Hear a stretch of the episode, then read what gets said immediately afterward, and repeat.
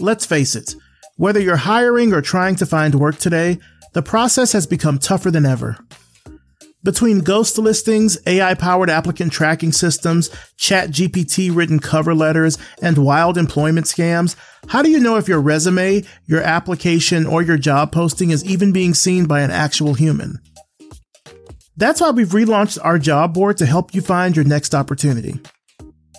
And if you're a company that's hiring right now, then we will feature your listing on our job board for 30 days and help spread the word about it to our audience of podcast listeners for just $99. Get started with us and expand your job search or your recruiting efforts today. Revisionpath.com forward slash jobs. You're listening to the Revision Path Podcast, a weekly showcase of the world's black graphic designers, web designers, and web developers through in depth interviews, you'll learn about their work, their goals, and what inspires them as creative individuals. Here's your host, Maurice Cherry. Hello, everybody, and welcome to Revision Path. Thank you so much for tuning in. I'm your host, Maurice Cherry. Revision Path is supported by Brevity and Wit. Brevity and Wit is a strategy and design firm committed to designing a more inclusive and equitable world. They are always looking to expand their roster of freelance design consultants in the US, particularly brand strategists, copywriters, graphic designers, and web developers.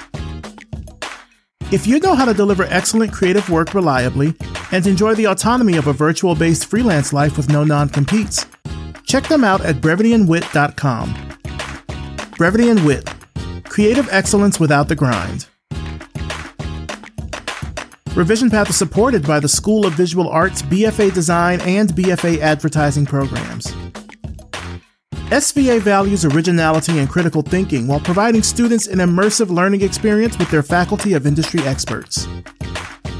The BFA Design program empowers students with the tools and opportunities to shape the future of design. And the BFA Advertising program equips students with the skills in media and new tech needed to excel in the advertising industry. Learn more at sva.edu and enroll today to join one of the most influential artistic communities in the world. For 10 years, Revision Path has been dedicated to showcasing black designers and creatives from all over the world. In order to keep bringing you the content that you love, we need your support now more than ever. If you're in a position to help us grow, here's how you can contribute. Visit revisionpath.com forward slash donate and click the donate button there to make a one time, monthly, or annual donation to help keep Revision Path running strong. Thanks for your support. Now for this week's interview. I'm talking with Anjuan Simmons. Anjuan is a veteran in the tech field with over 25 years of experience. Currently, he's a staff engineering manager at GitHub and he's based out of Houston, Texas. Let's start the show. All right. So tell us who you are and what you do. I'm Anjuan Simmons, and I am a staff engineering manager at GitHub. So, how has this year been going for you? Any highlights? Yes, I think one of the biggest highlights of this year is that my oldest son, and I have three children, and my oldest went to college. So we launched our first baby into university. and we literally a few days ago dropped them off at the University of Texas at Austin where he is an incoming freshman and we moved him into his dorm and we gave him hugs and we tried to not cry and we got him installed in Jester West in his dorm and we drove home without him. And it was a very fulfilling experience. It was a little bittersweet, but we're super proud of him. And that has been a big highlight because a lot of this year was getting ready for that moment. Wow. Congratulations. Thank you. I love how you say installed like he was software. Like we installed him. I am a tech person. so outside of that, like do you have any sort of goals or accomplishments that you want to try to do before the year ends?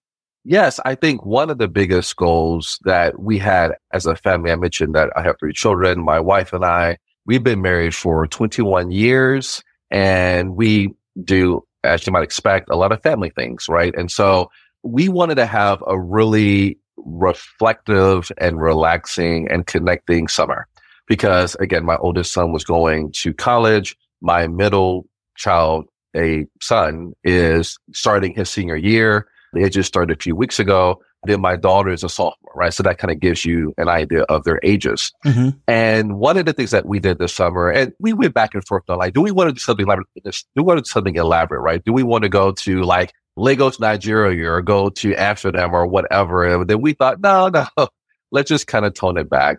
And so we did just a very simple family vacation where we went to Washington, D.C. for a few days. And then we took this Amtrak Express train from Washington, D.C. to New York City. And we spent time there because none of my kids had been to New York City.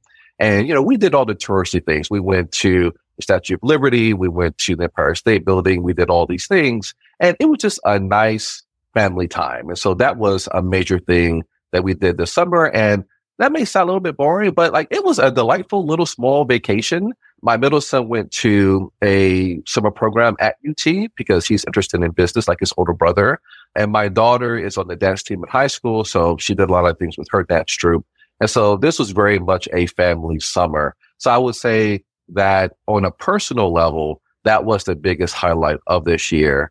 I would say that the other big highlight is that at work, I promoted a black woman and an Indian woman at work. And that was something that is truly gratifying, not just because of their ethnicity. They were ready to go. They very much, very well deserved the promo. But I promoted a lot of people in my career, Maurice, and just as a person of color, it was really great to be someone who could come alongside them as a manager, help them honestly overcome some of the imposter syndrome that I detected in them and then do the work to make sure that the organization could identify and respect their accomplishments and what they were bringing to the team that, hey, these people are ready for promo. They're already doing their work and to get that done. And so out of all the many people I promoted over my long career, and I've been doing this for over 25 years, that was very gratifying. Wow. I mean, from the family end, I think a nice, relaxing family vacation is definitely a great accomplishment, especially after the past, you know, two or three years with the pandemic. Like even just being able to get out and do things tourist wise is great. So that's good. And also you got to spend some time with your son before he went off to college. Like that's a memory that I'm sure he'll take with him, you know, so that's great. Absolutely. Yeah. And since you mentioned work, you know, let's pivot to talking about what you're doing at GitHub, where you work as a staff engineering manager. Tell me more about that. Sure. So the team that I'm responsible for supporting is called GitHub Sponsors. And GitHub Sponsors is a program that GitHub started, I mean, really a few years ago that is meant to allow open source maintainers to receive financial support, right? So open source maintainers can receive financial support through GitHub sponsors. And the reason that GitHub came up with this program is because GitHub, one, loves open source, but also we know that so many of the programs and the apps and the websites and the applications that run the world run on open source. There are so many dependencies that people have on these open source projects that make these projects, that make these applications work. And often the people who maintain those projects, they do it for free. they do it because they love the code or they wanted to solve a problem and often they work an eight or nine hour at their day job and then they labor at night working on open source, maintaining these projects that really transform the world. And we wanted, or GitHub wanted to make the open source ecosystem sustainable so that these people who are really doing free labor can find reward for their work, but also ideally do it full time. And through GitHub sponsors, I've heard stories of open source maintainers who were able to quit their day job and do their work full time, or perhaps they didn't quit, but they were able to bring on a partner to help make the project better. And so that's the team that I'm responsible for. The seven engineers on that team. I work very close with the product manager. And so that is what I do at GitHub. Nice. Is that a, a new program or is that something GitHub has had for a while? We had it for a while. We've had it for about three years. It's been in beta for most of its time, right? The time that it's been available. But we recently took a GA in April of this year. Nice. Very nice. What does your like typical day look like? I'm imagining you're probably working remotely or are you going into an office? Like what does your typical day look like? GitHub is fully remote. It's been fully remote for a long time, way before the pandemic. And so my day starts with me waking up, walking maybe 20 paces into my office, and then I am at work. And so it's funny. I tell people that like, and I worked at Help Scout before GitHub and I've had remote work as the way that I worked for several years now. And I tell people it would take a lot for me to have to work in an office. And I know one of my colleagues said that they basically put like a hundred thousand dollar figure on working from home, right? That like if you had an opportunity that you wanted to take, it would have to be like a hundred K over what you're making now if it requires you to go into an office. And so, yeah, I wake up, I walk into my office, I put some beans into my coffee machine, I make my coffee, I get my water because I got to stay hydrated. And then I log on to my GitHub issue laptop. And then the first thing that I do, which is I think not very unusual, is that I check Slack and see what happened while I was sleeping. Where are the things that are going on with the GitHub? What's happening with my team? I also like check email. And one of the things that I think people may not know is that GitHub uses GitHub. We use GitHub for our daily work. And so we do what's called dog fooding, right? We use the tools that we build every single day. And so one of the things that I do with checking Slack and checking my GitHub Gmail account is going to GitHub and looking at all of the notifications about all the issues that my team is working on, or I'll check on the pull requests. We call them PRs, or I'll go into discussions. And so I use GitHub every day because at GitHub, we use what we build for our daily work back when I worked at Glitch, it was very much the same way. Like any sort of project that we did, it was adamant that we used Glitch for the project. Like it was never anything like, oh, let's think about some third party, whatever. Anything we did had to sort of work within Glitch. So I'm certainly familiar with like that concept of dog fooding. I'm curious though, like because of that, and you mentioned before, this is one thing through GitHub sponsors where you're supporting other open source projects and things like that. Developers worldwide use GitHub for their work. What kind of problems internally, like, is GitHub focused on solving? Yes, dog fooding lets you use the stuff that you build because you'll see things, right, that customers are, are running into. And I mean, you know, I've gone in and say, hey, the button on this form seems a little bit off center. And yeah, I can open up an issue and then send it to the team that owns that page and then they can fix it. And so, you know, a lot of the reason that we use GitHub at GitHub is to really make GitHub better, right? So that's one thing. That's one problem that we're working on because while GitHub's been around for a long time, it's not a perfect product. We know that, but we're dedicated to making it a little more perfect every single day, right? One of the other big challenges that we're working on or a big problem is what we call developer experience. The developer experience is what developers go through while they're building code. And so we want to make the development experience one where you feel that the tools that you use don't get into your way and that you're able to do the best work of your day every day based on the tool set, right? So a lot of that is based on how we design GitHub and GitHub's always changing. If you use GitHub, you know about GitHub. Like I said, pull requests, you know about issues, you know about the other parts of GitHub. And we're very much invested. There are entire teams dedicated to those functions that I just mentioned. But one of the biggest things about the developer experience is Copilot. And I'm sure we're going to talk about this quite a bit, but Copilot is our AI tool that is your artificial intelligence pair programmer. It's like having the best engineer that you ever heard of working with you to help your code become better. So Copilot is a key part of what we're doing in AI at GitHub. It's transformational. I think that we're doing some amazing work. Again, we'll probably talk about that some more later. One of the other tools that I think is super cool is called Codespaces, which is basically your developer environment in the cloud where you can log in and instead of having to do what I did when I started developing 25 years ago and installing all these tools and install my IDE and my dependencies, install my database, install all these helper applications. You just log in to basically browser experience. It's all there. You can start coding. And so we want to remove obstacles between the idea and the implementation and Copilot and Codespaces and just GitHub itself are really some of the things that we're working on to make that true.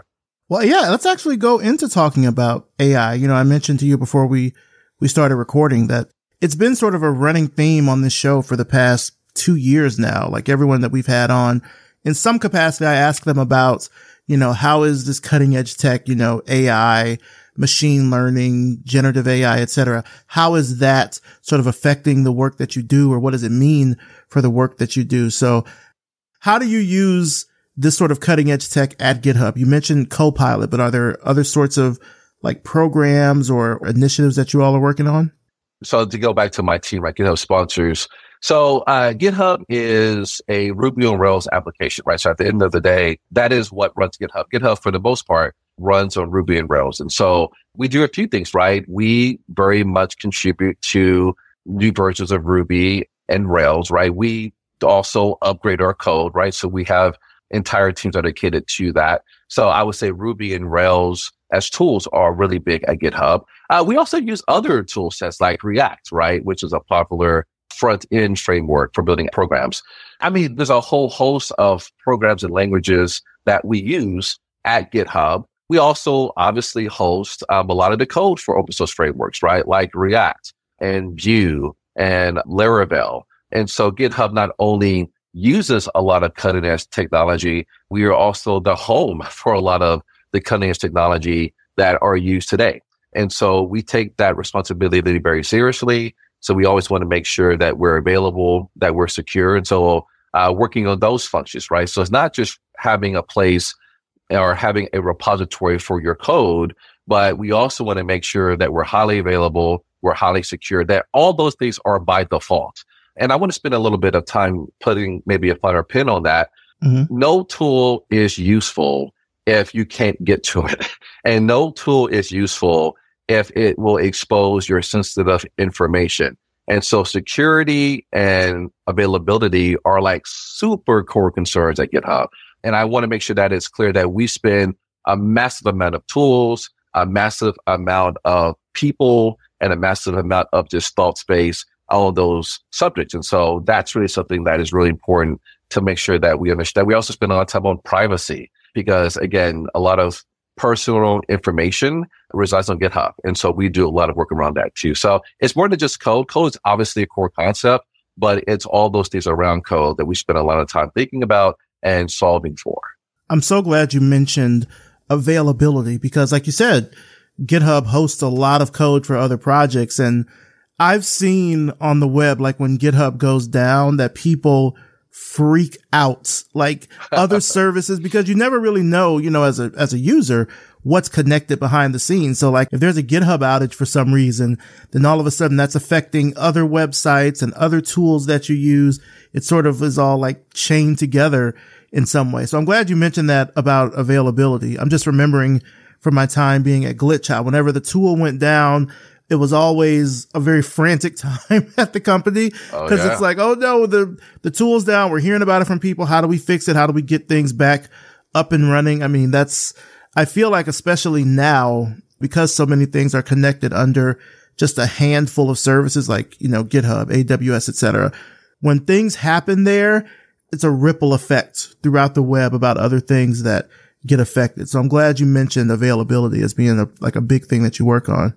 Totally. And you know, GitHub, I mean, again, it's a great platform. It's been around for a long time, but like it is a tool that runs on servers, right? There are data centers that where GitHub is hosted. There are uh, cloud providers. I mean, it is like any other system made by humans. And that means that you sometimes run into errors. And so while we work at this, like any other service, things happen. There could be a variety of reasons why something goes down. And one of the cool things about GitHub is that if there is an incident, right, where, hey, things are running slow, the system's not available, you know, again, we want this to be a very rare occurrence, but hey, it happens. I can hop into a channel in Slack and just follow along what's happening. We very much value transparency. And one of the super cool things about GitHub is that those incidents, again, we want them to be rare, are observable to anyone who's a hubber, right? We call ourselves hubbers if you work at GitHub. And so that kind of transparency is a powerful feature of the company and really speaks to how we do want to embrace the open source model.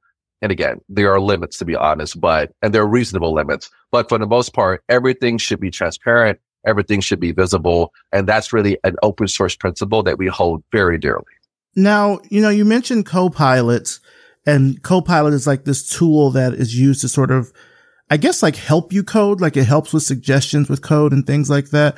Is that something that's used internally or is that more of just a, like a customer facing product? Oh, absolutely. It's an internal tool. To give maybe a couple examples of Copilot, Copilot integrates with popular IDEs like VS Code, And so once you have Copilot installed, you can say, Hey, Copilot, create a component or Hey, Copilot, add test. So you can literally with your voice work with Copilot or you can add a comment to your code and describe what you're doing. And then Copilot will put in, I mean, often, if not the scaffolding what, for what you're trying to do, it'll actually give you a solution, right? And so what Copilot is meant to do is to, like I said before, remove a lot of those friction points in the experience that developers go through. And instead of having to hop on Stack Overflow or Google solution, like all that's built into the IDE, the development environment that you're using. But it's smarter than Stack Overflow, right? It's smarter than just doing random Google searches.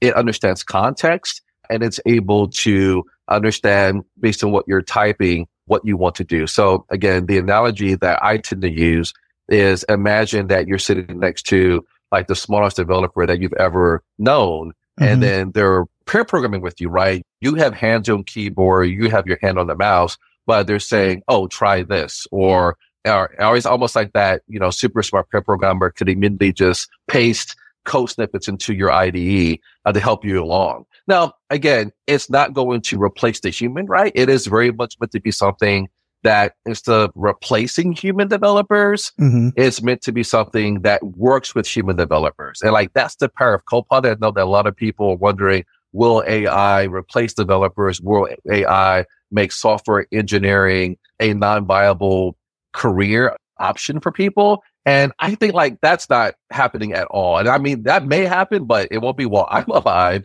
It, a co-pilot and, and I think AI in general is really meant to be what can humans and AI do together and not what can AI replace what humans are doing right now. Yeah.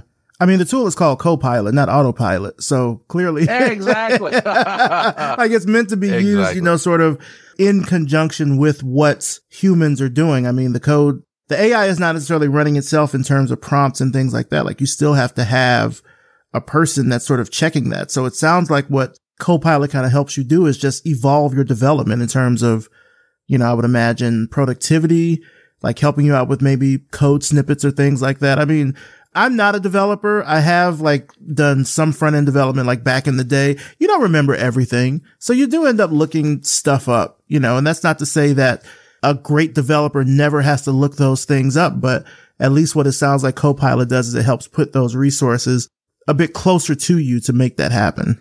Yeah. I mean, the analogy that I use, this used to be a revolutionary thing, but like spell check and grammar check, right? We all use word processors, mm-hmm. whether it's Microsoft Word, Google Docs, where if you mistype a word, it'll put a little red squiggly line under the word. Or if you do something that's maybe like where the grammar's off, it'll like highlight that. You can click it. It'll give you a suggestion. Oh, the spelling, try this spelling or try this grammatical construction. And like that hasn't replaced editors, right? That hasn't replaced writers. I right. mean, people still have jobs as editors, as copywriters, all that stuff. But it just makes everyone's work a little bit more, right? Correct with when it comes to spelling or mm-hmm. to grammar. So it doesn't replace what the need for people to actually write stuff, but it does harmonize and make everyone's writing a little bit better. And I think that just like spell check and grammar check have done for writing, and we've used these for years and they haven't destroyed entire careers. Copilot as an AI pair programming tool is just that it makes your work a little bit faster. It removes really a lot of the friction of you having to, you know, go over to a web browser and go to Stack Overflow or to Google. How do I do this regex? How do I do this? Like, what's the format for this again? Mm-hmm. And so by doing that, you really increase the speed of development by removing friction. And I think that's one of the most beautiful things about Copilot. Yeah. I mean, it's just like when, you know, I'm, I'm glad you mentioned that spell check kind of analogy because like when ChatGPT really came about and a lot of educators are really concerned about whether or not, oh, is this going to replace, you know, students writing and things like that. The language model is trained off of a lot of different data, but just because it's trained off that data doesn't mean that you're getting a perfect output.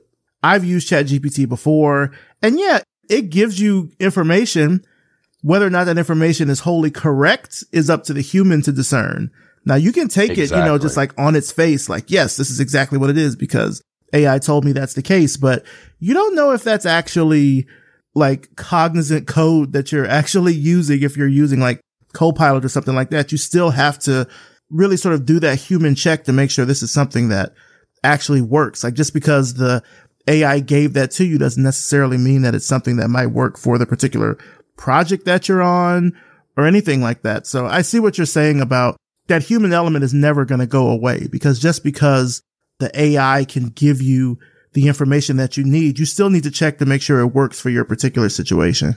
Absolutely.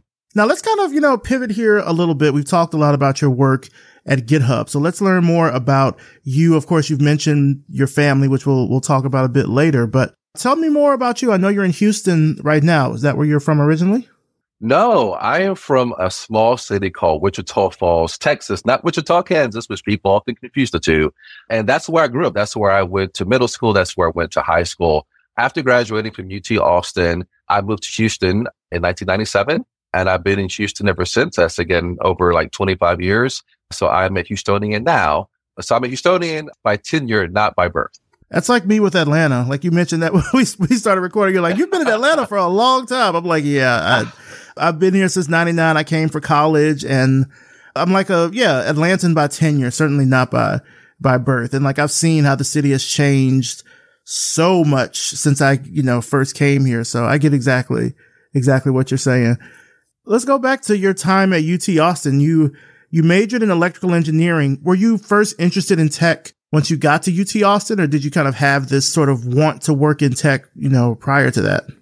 I'm going to tell you a story about why representation matters. So when I was in junior high, there was a show called Star Trek. I'm sure most people have, heard about it. I find most people like Star Wars now for these days. Like whenever I mention science fiction, they type, they say Star Wars, that's Star Trek, but that's another podcast. and like, you know, I mean, I've been a nerd all my life. I mean, I was into anime way before it was cool. I'm talking like 1995. Fist of the North Star, Akira anime. I'm, I'm OG Japanimation right here.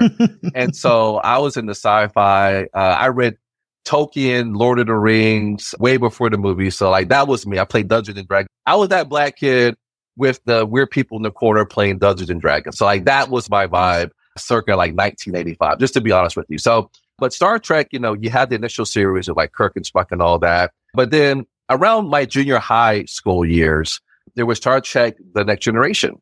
And you had Captain Picard, who was obviously the captain of the Enterprise. But LeVar Burton played Geordi LaForge. And the first season, he wasn't in this position, but he became the chief engineer of the enterprise for basically seasons two through seven. And so he was the key person in charge of all the technology on the enterprise during this time. And so like I'm in junior high then going to high school while the seasons are going on. And like this wasn't the only reason, but seeing LeVar Burton, a black man, play a black engineer in charge of like this amazing technology was inspirational, right? Representation matters. And that very much was like part of the impetus for me seeing myself as an engineer. And I was always good at math and science. I mean, I was like, the, I was that kid that loved trigonometry. I loved calculus. I loved physics. And so that was what really helped guide my path to UT and taking electrical engineering with all the circuit analysis and the math like differential equations and vector calculus that helped me see that that was possible. And so i became an engineer. And while you know, like i never served on a starship i've loved working in technology for my entire career. And that was a big part of my story LeVar Burton and seeing a black man running tech uh, in sci-fi now you ended up going to UT Austin kind of, and we sort of touched on this a little bit before, like right around those prime a different world years. I think a different world ended in what 90 92 I think it ended. That sounds about right. Yeah, so, and yeah. and you started at UT Austin in what 93? I started in 1993. You got 93, it right. Yeah. Exactly. Tell me what your time was like there. Yeah, I mean, just to kind of put another finer point on that, I, mean, I grew up with Dwayne, Whitley Gilbert, the whole gang on a different world. And like, again, representation matters. I mean, I was a nerd, but I was also a lover of black culture, right? I was a blur. I think we call ourselves blurs now, black nerds. and yeah, I mean, again, another area of representation was seeing these amazing black people who were casted on a show about black kids in college. And like that really helped me further solidify that I wanted to be a black kid in college and have that experience. And so yeah, I got to UT uh, in 1993. I actually did a summer program called Preview, This was a program designed to give black students who, for a variety of reasons, would sometimes struggle with the leap from high school to college. In many ways, they may have been the first people in their families to go to college. And there's all these things about UT. I mean, I always tell people the year that my mother was born in 1947, UT did not admit black students, right? So she was born into a world where black students could not go to UT, right? So this is not ancient history. This is like within living memory where black people could not go to UT. And so preview was meant to be a six week program. So before classes started freshman year in that like September, we got to UT in like July. We lived in dorms. We had events. We learned about college life. And like that was an amazing program. And I will always owe a great gratitude to the people who came up with preview. And so after preview, yeah, I started my time going to classes. I had a very hard degree, so I, I spent a lot of time studying, but UT is a huge campus. We're talking 50,000 students. Wow. But when black people are like maybe roughly six or seven percent of 50,000, that's a lot of black people. And so I was able to find, you know, black people who I could fellowship with. There's a lounge in Jester West, which is like the kind of the main dorm on campus called the Malcolm X Lounge, right? Which was called the Malcolm X Lounge back then. I think it's still called that now. And that was a place where black people went. We went there to play dominoes, play spades. If you were willing to risk your life, we would play taboo, which could be a very, I've seen some people almost get into a fight over taboo. But like, I very much was able to marry my academic experience and grow as a college student with the very rigorous courses that I took as an engineering student. I was able to marry that with the black experience. I mean, I went to a black church that I found in Austin called St. James. And so my academic experience at UT was really quite special, quite amazing because I think we were at a time where like that generation of black students who saw a different world in high school mm-hmm. came together and it was just really amazing. Now, I will say that this was also the time when affirmative action was being challenged in Texas, right? There was something called the Hopwood decision. And I was the person who, before that decision was handed down, would protest. I mean, the newspaper of UT is called the Daily Texan. And there are letters that I wrote. You can write letters to the editor. Just anyone can write them if you're a student. I wrote letters that you can find online to the Daily Texan about affirmative action and about Hopwood and why that decision was really wrong and would cause harm. And I was, I took part in marches and protests about it. So my college career also involved not only growing as a black person and enjoying the black experience, it was my first experience engaging in black protests and really advocating for black people as a black person. So like that was all wrapped around my experience at UT. Wow. I mean, it sounds like your whole time there was really transformative. Absolutely. Absolutely. Totally. Now, after you graduated, you ended up working for Accenture and you were at Accenture for a long time. You were there for a little over 10 years. Like, tell me about that because I think for people graduating from college now, working any place for 10 years after that almost feels like a fairy tale. Like, like, like, what was your time like there and what made you want to go to Accenture? I should also mention that I, my, my wife, my now wife was gonna, if she hears this, I met my wife at UT, right? That's a big part of our story. We did not get married in college because, uh, you know, we were young, but that came later. But like to answer your question, so like when I was in my junior year, my my senior year at UT, you know, you're going into the job search field, and one of the things that I learned about myself at UT is I love technology. I love the ones and zeros. I love code. I love software. And all those things are true, but I also really like people. Maurice, I'm not sure we talk about like my, my public speaking career. So I've spoken on stages all around the world. In fact, I'm going to be in Copenhagen, Denmark next week to give a talk, right? So I very much engage hundreds of people on stage. I am not bothered by that at all. Mm-hmm. But I'm a classical introvert. I am a classical introvert. Most people don't believe me because like I'm a manager. I deal with people all day long. I speak in front of huge crowds, but I'm a very big introvert. So I went to UT as that kind of shy, introverted kid but like being involved in what I just described, the black experience, that, that really drew me out of my shell. And I realized that like I really like people. I felt that like one of the biggest things that I like about people is helping people. And so when I was looking at jobs to do, like there were like the regular software companies, the like the, the people that made circuits like Intel and AMD. And then there were software companies that I was looking at and, and I got offers from those places. But one of the things I loved about Andersen Consulting, which was the name of Accenture before the name change happened, one thing I liked about the consulting model is that you could dive deep into, into the technology, but you could also dive into the people as well because Andersen Consulting very much was hiring engineers, not just business majors, but engineers to join their technology practice because they felt that you really get beauty when you can marry technology and people.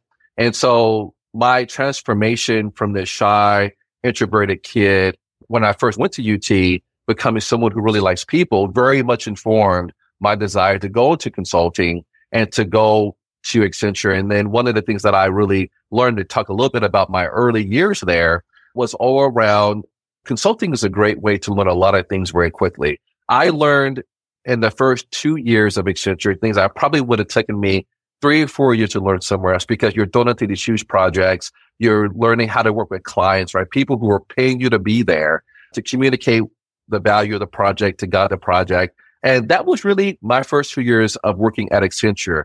I learned how to be a better software developer. I learned how to work on teams. I learned how to be managed by a manager. And that was really very much the early part of my Accenture experience. I was in the Houston office and there was a very vibrant black community of black people who worked at Accenture Andersen at that time.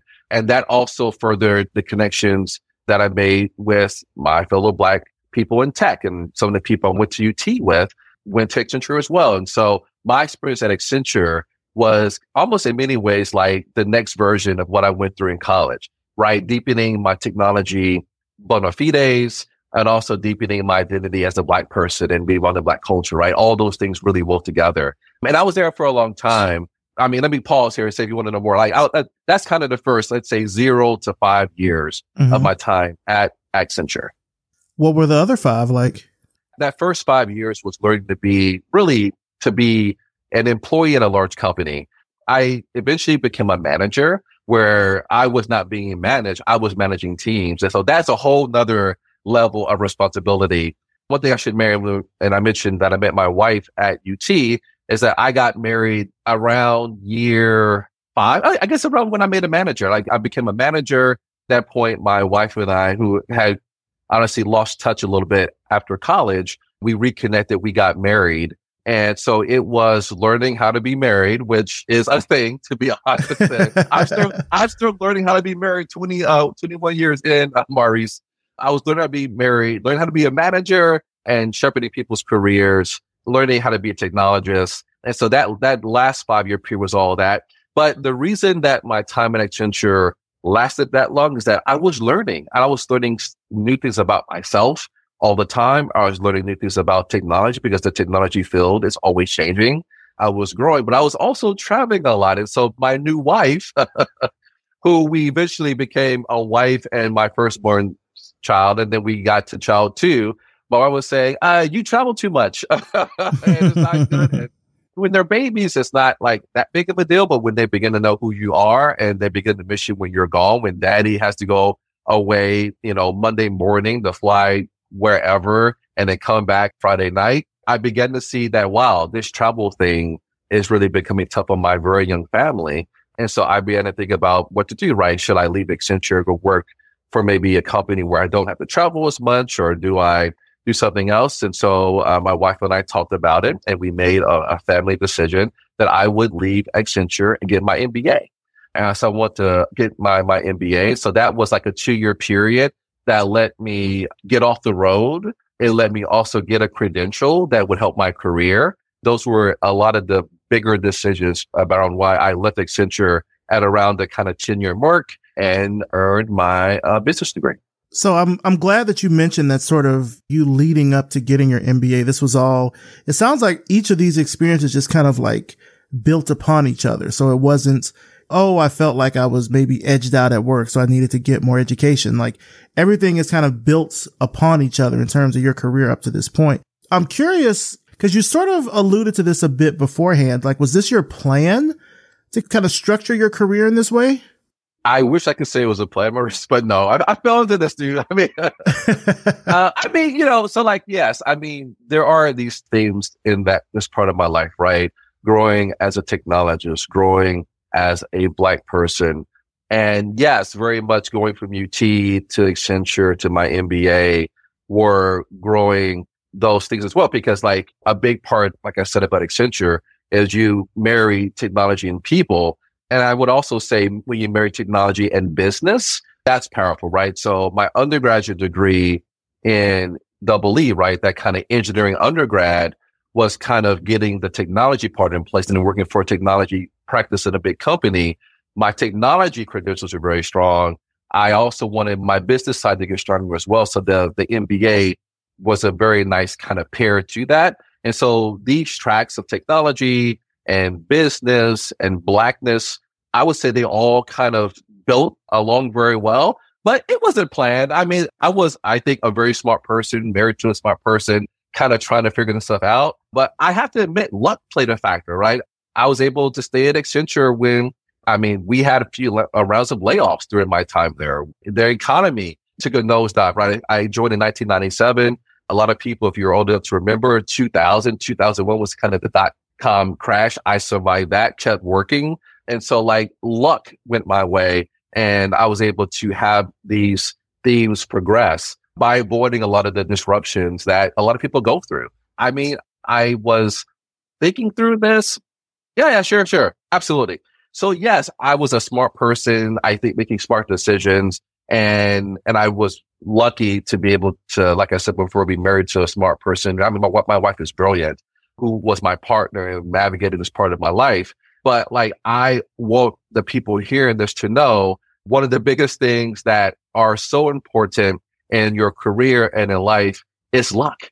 And I think that you can't plan luck. You can't schedule luck to appear, but what you can do is do your best to be prepared for when luck appears. And I think that I was very much, if anything, always prepared for luck to enter the chat mm-hmm. in my life and then use that luck as the stepping stone to the next opportunity. And now since then, you've been pretty much working like nonstop, like looking at your LinkedIn, you've mostly worked as a technical program manager in sort of the pre GitHub right. years. What lessons did you learn from those experiences that prepared you for what you do now?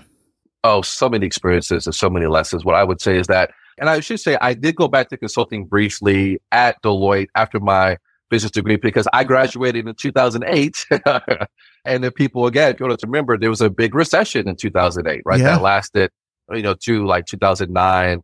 And so like I got a couple offers when I was studying, when I was applying for jobs after, when my business school time was coming to an end. But like the best offers, to be honest, came from big consulting companies because I had Accenture on my resume.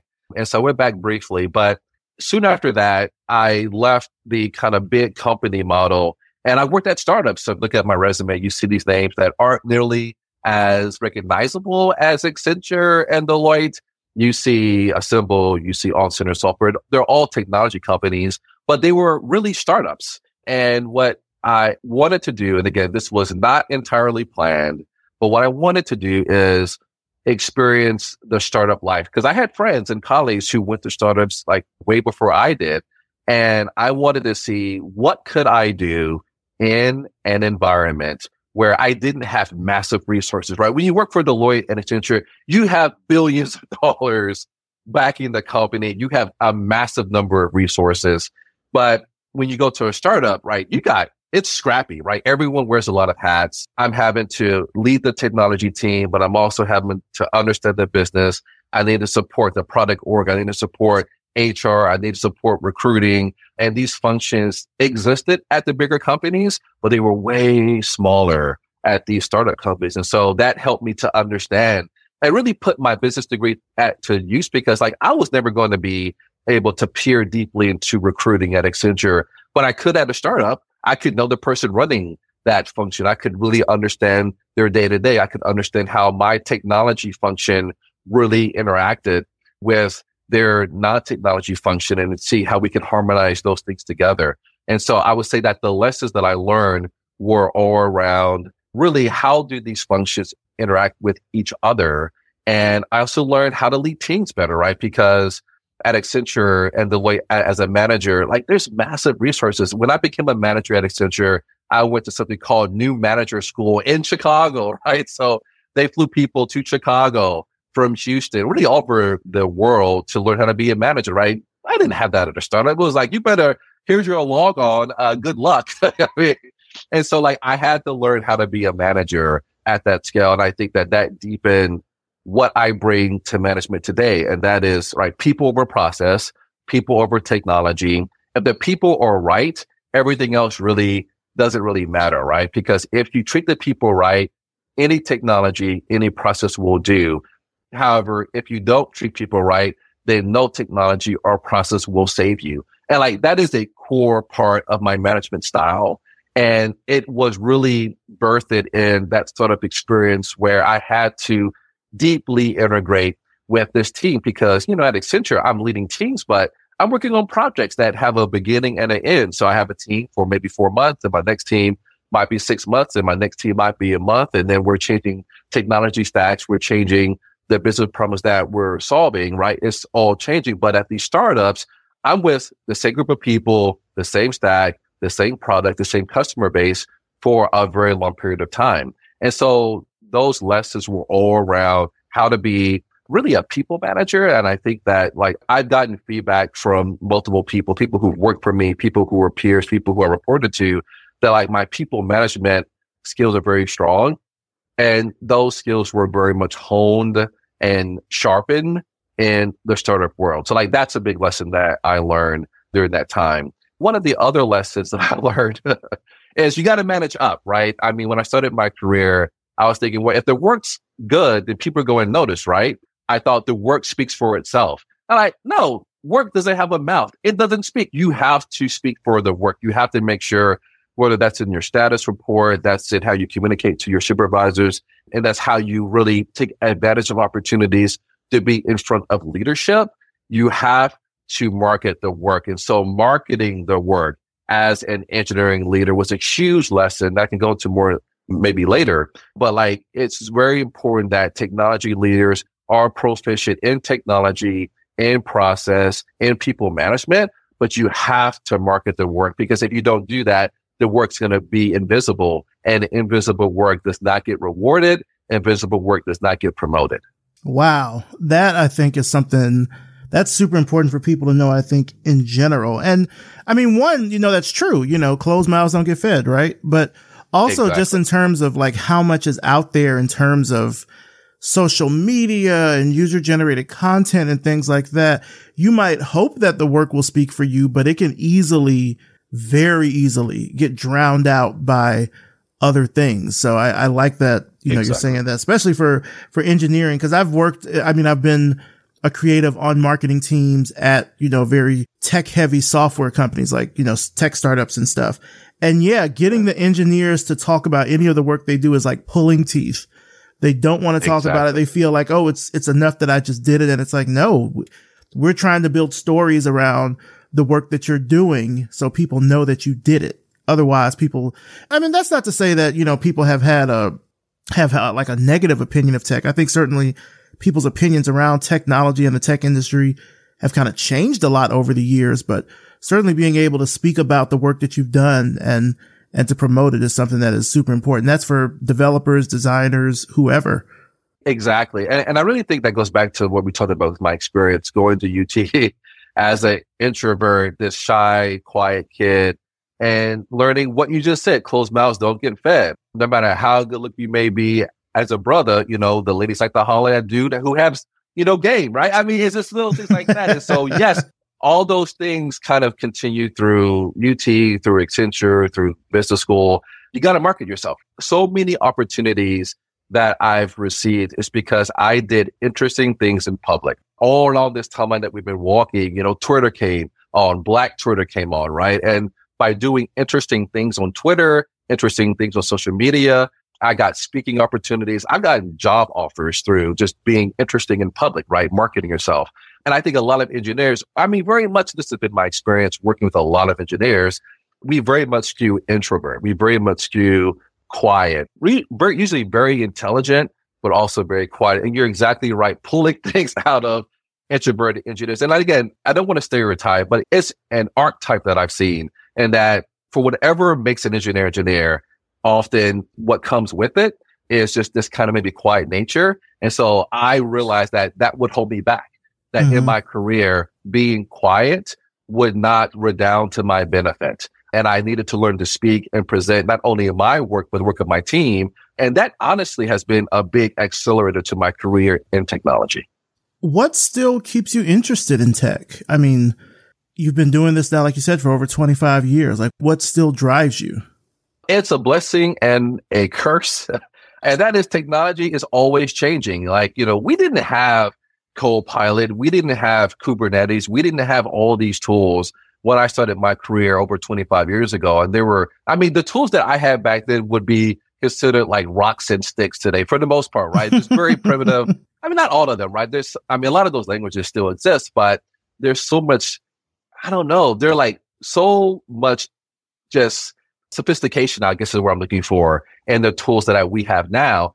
And so that ever changing landscape where like you have to stay on your toes, the cutting edge, the state of the art is always moving, that can be stressful because you have to keep upgrading yourself. You have to really reinvent yourself at least every two to three years in software development because things change that quickly. And so that can be stressful. It's so compelling because like there's so many cool things that would be hard to do now using the tools I had when I started my career. I mean, spinning up a development environment with a click, all the tools that we have right now, they're like higher order languages now that really didn't exist now. When I was, I mean, I learned COBOL and C and all these things early in my career. Uh, and like those languages are still used today, but like there are so many more like human friendly languages like like Python and other languages that, I mean, Ruby is a very, you know, very human compatible language, right? And so there's so much power in the accessibility to get into technology now that I've seen grow over my time. And so like that evolution and watching it, that keeps me interested. So like that's one big thing is this the ever evolving nature of technology. And to be honest, I like people, right? I love helping people find capabilities and potential that they may not have found if I didn't work with them, right? And I've seen in people that I've managed over the years, I've helped to help debug imposter syndrome. I've helped to support, I've helped to mentor, I've helped to sponsor people and then being able to be that force for what I hope is good is also compelling, right? So like those are two things that have kept me intact and they keep me really, they add a, a bit of a bounce to my stuff every day uh, when I walk into my office. Mm. Now, you know, I, I mentioned before how people's kind of opinion about tech has sort of changed over the years. For developers that are listening, I'm, I'm pretty sure they might want to know the answer to this question, but like, what opportunities do you see out there now for developers? Like, are there certain skills they need to be learning to stay competitive? Like, I feel like you're like the sage on top of the mountain. Like, from your perspective, where do you see the opportunities for devs now? The opportunity for devs is like it has, I don't think, ever been stronger because of a couple of things. One, there are so many engineers that I've worked for and work with, right? So as people who were like VPs or people who reported to me who did not have the traditional, you know, computer science background, engineering background, the same background that, that I came from, but who were so talented, so brilliant. Some of the smartest people who became my right hand as tech leads did not study computer science, right? I've had people who were speech pathologists. I've had people who worked in retail, worked in bookstores, but they went to a boot camp. They learned how to code. They were great at it and they became developers. So I think one of the biggest opportunities, and I say this to people, uh, people of color who I think, you know, are the primary audience for, for, for this podcast and the people who have very much been instrumental in my career because we often don't have either the funds or the opportunities to go get computer science degrees from like the MITs the Stanfords of the world. And I'm here to tell you that like that's not really required. You can even be like a self-taught programmer. I've, I've even had people who taught themselves how to code, right? So I would say that the barrier to entry to get into software development has never been lower. There are all kinds of opportunities for people to come into this field. And there are people like me who are waiting for you, who are here to welcome you, who are here to support you if you're willing to come in. And so I would say that like these tools are so powerful and the things you need to know to be successful in software development or in technology in general have never been more available, have never been as powerful. So I would say like that's one thing that that you should know. The opportunity is so strong. I hope people feel that they can do it because if you're hearing my voice right now, then you can. I would say the other thing that is a key part of the opportunity is yes, there are technical aspects of the trade. Yes, there are things that you're going to have to learn. There are hard things that you're going to have to learn. But the number one trait that will keep you in this field, that will help you get in the field and stay is patience and curiosity. That, that's it. It's not learning object oriented programming or learning highly typed versus, you know, not typed code languages or learning the difference between these different things or, you know, learning Kubernetes or all these things, but it's being patient and being curious. If you have those things, if you're willing to go through often the thing like this thing isn't compiling and I don't know why. Let me figure out, let me put in a debugger. Let me figure out how to get it working, right? If you're able to just think, oh, I've always wanted to learn about this and then taking time to do that, those attributes will do so much for your career.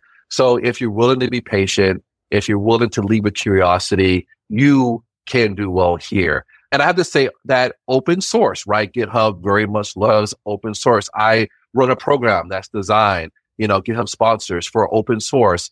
You can learn so much through open source software where you can, with almost no financial outlay, join a project, learn how it works, make contributions. There are so many programs that are basically designed to help people get into open source where you can upgrade your skills, you can work with teams, you can become a value contributor to some of the most powerful software on the planet. So those are the things that I would let people know about this field. The barrier to entry is lower than you think. If you're willing to be patient, if you're willing to be curious, if you're willing to be involved in open source, and I can absolutely help you do that, please reach out. Please come in. The industry needs you to be honest. And there are many people like me who are here to help. Now, who have been some of the mentors or peers that have helped you out in your career? I mean, I, I, feel like, you know, with everything you've mentioned, you've probably had a really strong community of support behind you, it sounds like. I've been super lucky. I mean, so I was a resident assistant at UT and I, I was an RA, that person who worked in the dorm who had maybe the bigger room, who was there to tell you, Hey, turn your music down. Or I've honestly walked in people who drank too much, helped them stumble into the dorm, even though they were underage, right? Like I was that person, right? but I, I, I, remember when I applied for the RA job, right? I'm like, I'm probably 19 years old, right? When I first became an RA, maybe 19, 20. Okay. And the person who interviewed me, like, I think they were the head of housing at UT. I remember her office. If I closed my eyes, I can remember sitting in her office and she said, and one, you know, everyone who talked to you liked you, but you seem a little bit quiet, right? You seem a little bit reserved. I, this person was absolutely right. We want to give you this opportunity, but you're going to have to lean into the people part of this because as an RA, you are responsible for residents. residents are people. And like that was amazing. I mean, that little bit of advice, getting that job helped propel this shy, introverted, nerdy kid into being someone who loves people, right? And I remember just kind of fast forwarding a little bit, like, you know, one of the managers I worked for at a project at Accenture was very much again similar started the speech like hey we really like you. You're doing good work. And if i walk over to the place where you know you're working with your your team i can see it but hey you need to find ways to let other people know about what you're doing. And that, that goes back to the work does not speak for itself like that manager very much was a mentor to me. And so i've had people all along the way give me nudges give me advice give me support for names that most people can recognize if you're involved in Twitter or in technology, Scott Hanselman has been an amazing mentor of mine and a friend. He's a very well known person at Microsoft. Kelsey Hightower, who recently retired from Google, is an amazing person, amazing friend. They've mentored me without knowing it, just by having conversations. I've met them at speaking gigs. I've met them at different places. And I would say that they have been mentors to me. Neha Batra, who is a VP at GitHub, who's very well known on the speaker circuit in tech, has been a mentor of mine. She really was one of the people who helped me get into GitHub. I've learned so much from her about being a better people manager. I mean, I thought I knew what I was doing when I joined GitHub, but she helped me navigate all the special sauce at GitHub. Uh, how to be even better people manager, better technology leader. So I, I want to make sure people who you can find on Twitter, you know, Scott Hanselman, Kelsey Hightower, Neha goes by Nerd Neha on, I guess we're calling it X now, on X now, and tons of people who, you know, you couldn't find if you looked for them, but at Accenture, at UT, at Deloitte, at startups have been all instrumental in my growth. And they all saw the potential in me and they saw where I needed a little bit of a nudge to kind of get to the next level. They basically helped me receive that nudge. And so I really try to pay it forward. And a big part of what I do in my industry, whether that's the people who report to me at GitHub or other people within the company, whether it's being someone who is on the speaker circuit and I meet a lot of people out when I'm on the road. I look for people who like, oh, that person needs a little bit of a nudge. And that same nudge that people gave to me, I try to give people that nudge to just help them see something that they need to do, give them a map for how to do it, and then supporting them as they find their way to higher success. Now you have three kids. You've just, you know, mentioned at the top of the episode. First one is now off in college. Second one's a senior in high school. Third one is a, is a sophomore. Are they sort of interested in tech like you are? Like, do they want to follow in your footsteps? Maurice, I did my best, but no. so like, you know, they're into their, you know, technology toys, the iPhones, their iPads, their Apple Watches and all that, right? And, you know, they play on their Xbox and the PS. But when it comes to like a career technology, like helping to design an iPhone, helping to you know, learning Swift to create apps on the iPhone. Mm-hmm. I tried, they all did computer science courses in high school. Like they learned JavaScript and they learned even just regular Java and all that. But I think that my wife is just more awesome than me. And my wife was a MIS major from the business school at UT for undergrad. And they all want to do business work. So I'm like, okay, all right, you know, hey, my, my wife is simply more compelling. And so my oldest son at UT is in the business school. My son who's a senior who you mentioned is also looking into doing business. My daughter is kind of, she's my only hope. She's my last hope for maybe getting an engineer out of the family, but I think she'll probably go to business as well. But yes, I would say that I have failed as a father to launch technologists, but I think that from my household will emerge some amazing business people. I'll take solace in that. Well, you never know. You know, I mean, I think if there's one thing that people will kind of get from this interview is that you can kind of take control and take charge of your career at any given point in time, you know? So I think even just exactly. with the show in general, there's no like set path to get to where you want to go in terms of your end destination over, you know, based on what your values are, things like that. So there could still be time. Don't count them out yet. that, that's true. I should be, I should be more hopeful. So yeah, you're right. I'll never give up on, on my kids and their future. And so you're exactly right. And like you're exactly right with your career. I mean, one thread uh, that I've learned that I wish I learned earlier is that you know your career is not something that happens to you, right? You have agency, you have volition, and then you can take that next step, right? And so, yeah, there may be people who support you. Hopefully, the people give you the same nudges that I received, mm-hmm. but you also can study the game and learn how to play it better. And that's something that I've been lucky to do.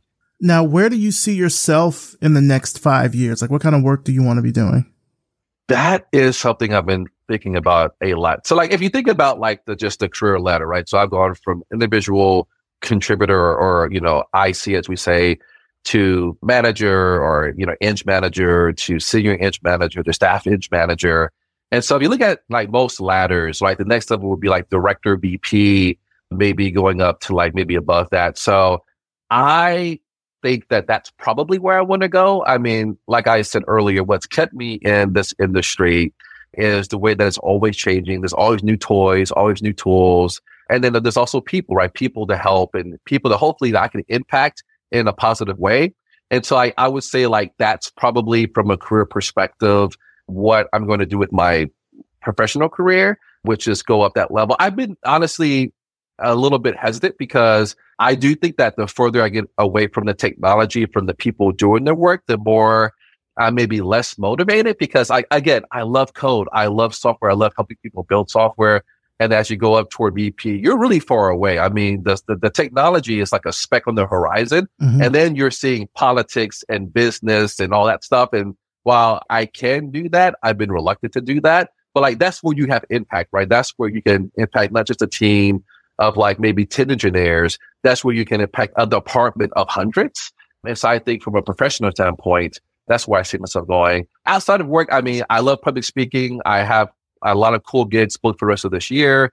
I think doing more of that, that's really what I love doing. And I also love writing a fair amount of like, you know, technical writing that gets published. But if I could if, if I could wave a magic wand and then kind of change the, the, the percentages, I would make work maybe a smaller percent of what I spend doing, mm-hmm. and speaking and writing a bigger percentage of what I spend doing.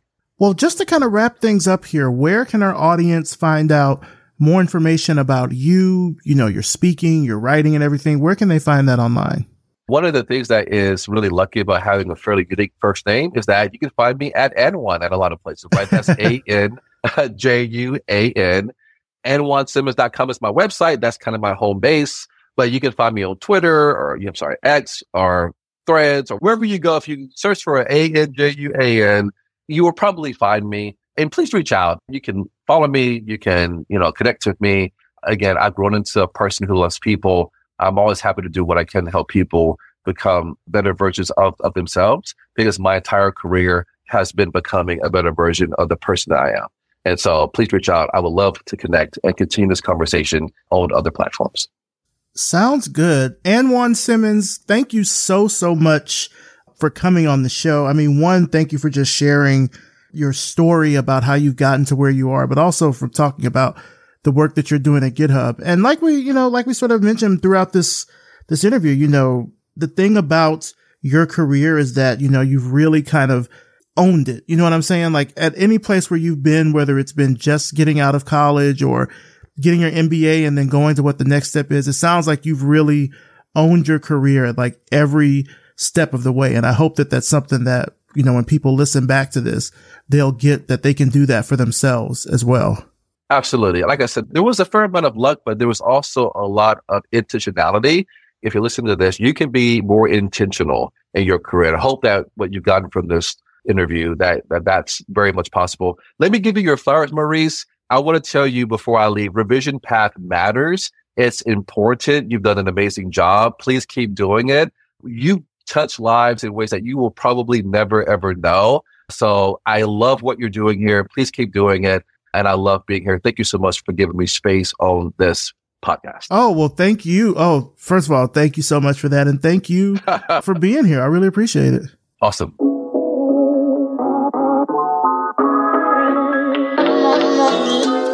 Big, big thanks to Anjuan Simmons, and of course, thanks to you for listening. You can find out more about Anjuan and his work through the links in the show notes at revisionpath.com. Revision Path is supported by Brevity and Wit. Brevity and Wit is a strategy and design firm committed to designing a more inclusive and equitable world. They are always looking to expand their roster of freelance design consultants in the US, particularly brand strategists, copywriters, graphic designers, and web developers. If you know how to deliver excellent creative work reliably and enjoy the autonomy of a virtual based freelance life with no non competes, check them out at brevityandwit.com. Brevity and Wit Creative excellence without the grind. Revision Path is supported by the School of Visual Arts BFA Design and BFA Advertising programs. SVA values originality and critical thinking while providing students an immersive learning experience with their faculty of industry experts. The BFA Design program empowers students with the tools and opportunities to shape the future of design. And the BFA Advertising program equips students with the skills in media and new tech needed to excel in the advertising industry. Learn more at sva.edu and enroll today to join one of the most influential artistic communities in the world. Revision Path is brought to you by Lunch, a multidisciplinary creative studio located in Atlanta, Georgia. Our executive producer is Maurice Cherry, and our editor and audio engineer is RJ Basilio. Intro voiceover is by Music Man Dre, with intro and outro music by Yellow Speaker. If you like this episode, please let us know. You can hit us up on social media. We're on Instagram, we're on Twitter slash X at Revision Path in both places. You could follow us on Spotify. You could follow us on Amazon Music. Uh, we're on Apple Podcasts as well. You can leave us a rating and a review there. We'd love to hear from you. Or you can leave us a voicemail message on our hotline at 626 603 0310. As always, thank you so much for listening, and we'll see you next time.